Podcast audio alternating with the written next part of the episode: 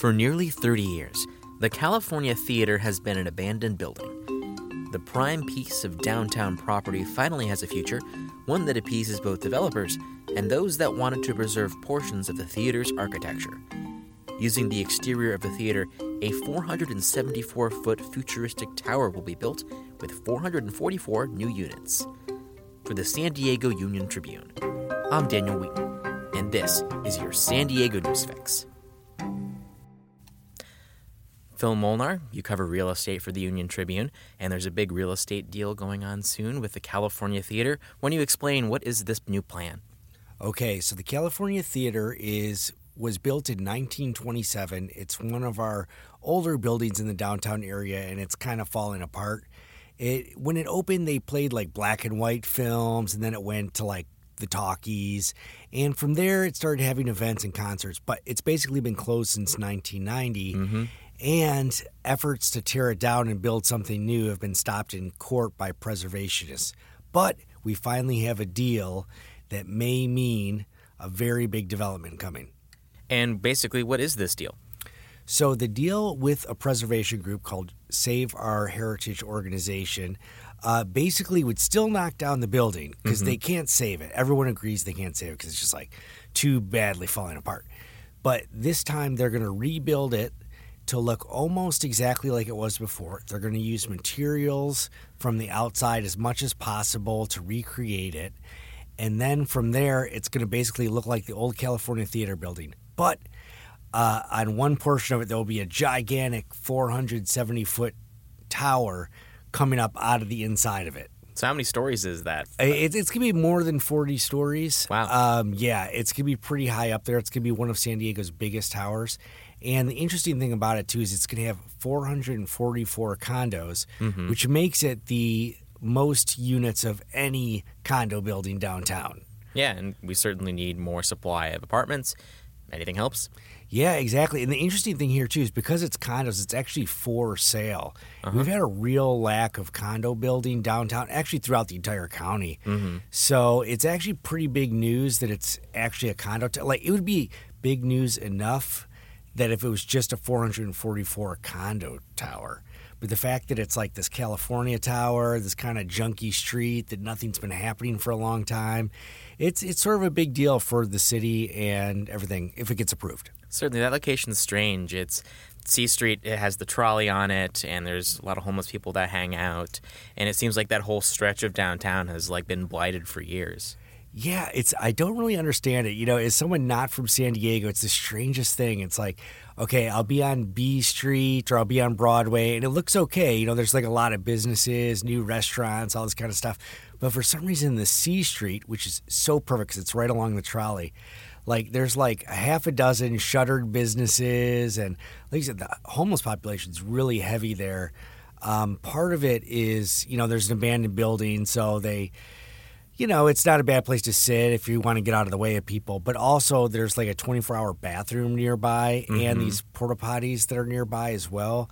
So, And you also know, Golden Hall, where some homeless people are staying right now. Yeah, yeah. So, I mean, it is, it's a big spot for homeless, mm-hmm. but I mean, it's not like they're getting in the way of like businesses or anything like that because there's nothing going on. Yeah, and that's just kind of what happens when you have an abandoned building. Is people don't have anywhere else to go, they go there. Yeah, exactly. And, you know, I included a lot of links in my story if people get the chance to check it out because, you know, I can't do it, but a lot of people have snuck into the theater and mm-hmm. taken some. I, I got I hate to say I would get in trouble, but there were like some really cool Yeah, pictures. I clicked that link as well. That was yeah, pretty nice to see. oh my god, the, the the videos and stuff of the old projectors, it's all still there. I mean, the place is crumbling around you. It's got probably to asbestos and and trespass. lead and you know, one funny thing yesterday was I decided to do like a walk up and down C Street, even though I do it all the time, but whatever. And it was funny because I actually noticed there was chunks of the building, the California Theater, that had literally fallen off and were sitting on the sidewalk. So I mean, it's it's definitely in the tubes. Yeah, and to reiterate, don't trespass. It's dangerous. It's illegal. Don't do it. And I think they might have tightened security around there because I did do like a walk around the building, and I could think of a few crazy ways I could maybe get in, but they've actually put in like bra- um, barbed wire, and it, it just looks a little more boarded up than I've seen it recently. Mm-hmm. And also, what's the time frame for this? When is there going to be the demolition of the original building? Right. So, okay, it's got a few key steps coming up. So, about in July, the Downtown Planning Agency is going to hear the plans, the updated design. They're going to say yes or no. And then from there, it's going to go to the city's planning committee in August or September. Um, I guess, like, best case scenario, maybe 2020 but we'll see you know like i this this story is a little bit rare because i would normally wait until a, a project is up in front of a board and all this stuff but there's uh, there's so much interest in that california theater site because of its history and you know the city council voting to demolish it and then people fighting et cetera et cetera. So i actually just sort of was like harassing you know the preservationists and the landlords until they finally admitted that yeah we reached a deal and we're in the process of submitting the stuff. So that's kind of how the story came about yeah in a way it kind of seems like a good sister story to what's going on with horton plaza of it's been slowly not obviously as dilapidated as the california uh, theater is but similar story of things are not going very well and finally there's plans to fix it yeah, exactly. You know, it's kind of weird. Like sometimes I forget how close Horton Plaza is to that place. Mm-hmm. When I was walking on C Street the other day, I just happened to, you know, look look down, and I was like, oh, there's Horton Plaza.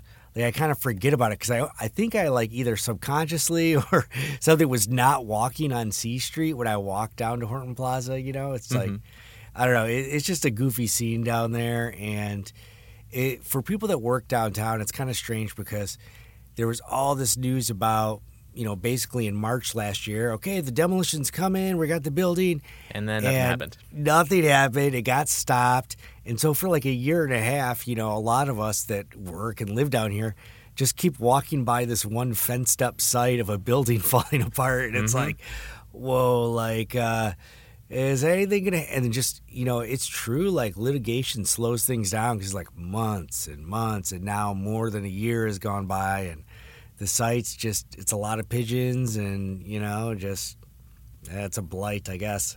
Yeah it's it's strange. Like east village had this massive transformation. All these buildings are going up. Many of them are open now but the core of downtown where all of the big towers and the all, all the workers are from 9 to 5 has been really lagging from that kind of development. Yeah it's it's strange because the, what happens a lot downtown is the preservationist group Save Our Heritage organization.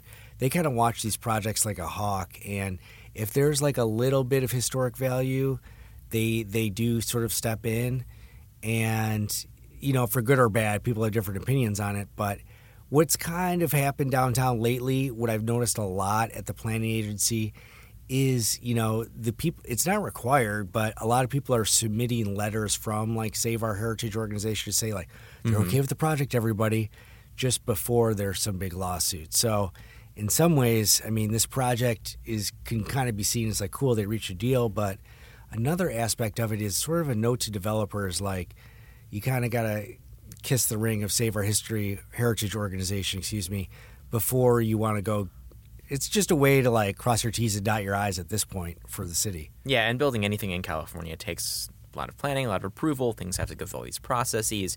You don't want to have an organization like that making it even more hard.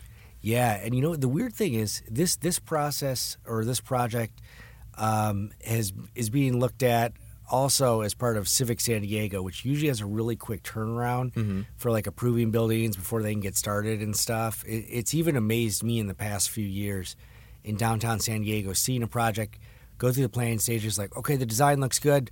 Okay, stamp, stamp, stamp. And then also the project gets going. So it's it's a little it sort of depends on the project, but sometimes it's like I, I recently wrote about a project downtown called, called Park 12, which is mm-hmm. our biggest ever apartment building.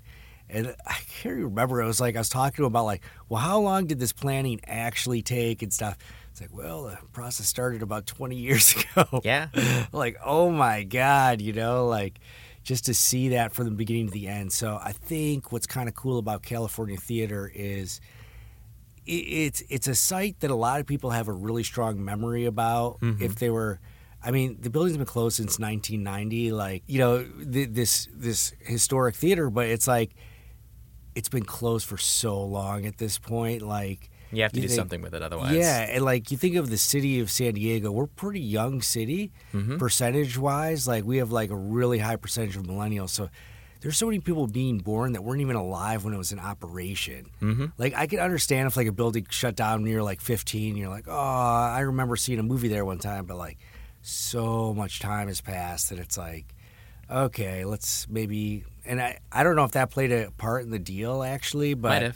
Yeah, I think the the pressure to save the California theater might not have been as great if it were like if this was like 20 years ago or like you know 10 years ago maybe. But at this point, it's like, uh, uh, guys, I think we kind of passed the glory age. All right, Phil Molnar, thank you so much. Thank you. In other development news, Mayor Kevin Faulconer has proposed relaxing height limits for developers near transit lines. The idea is to build more units closer to transit so fewer people will drive to work. The areas with the most properties that would be affected by the new proposal are downtown, University City, Old Town, City Heights, Encanto, Sorrento Valley, and the neighborhoods around Balboa Park. Thanks for listening to the San Diego News Fix, which goes live weekdays at 5 p.m. Try out some of our other podcasts too. Our Ideas and Opinion team hosts The Conversation, which features interviews with newsmakers and experts about San Diego news and issues. Our sports department hosts Hot Lava about all things Padres. To survey all of our audio offerings, go to uniontrib.com slash podcasts. Until next time.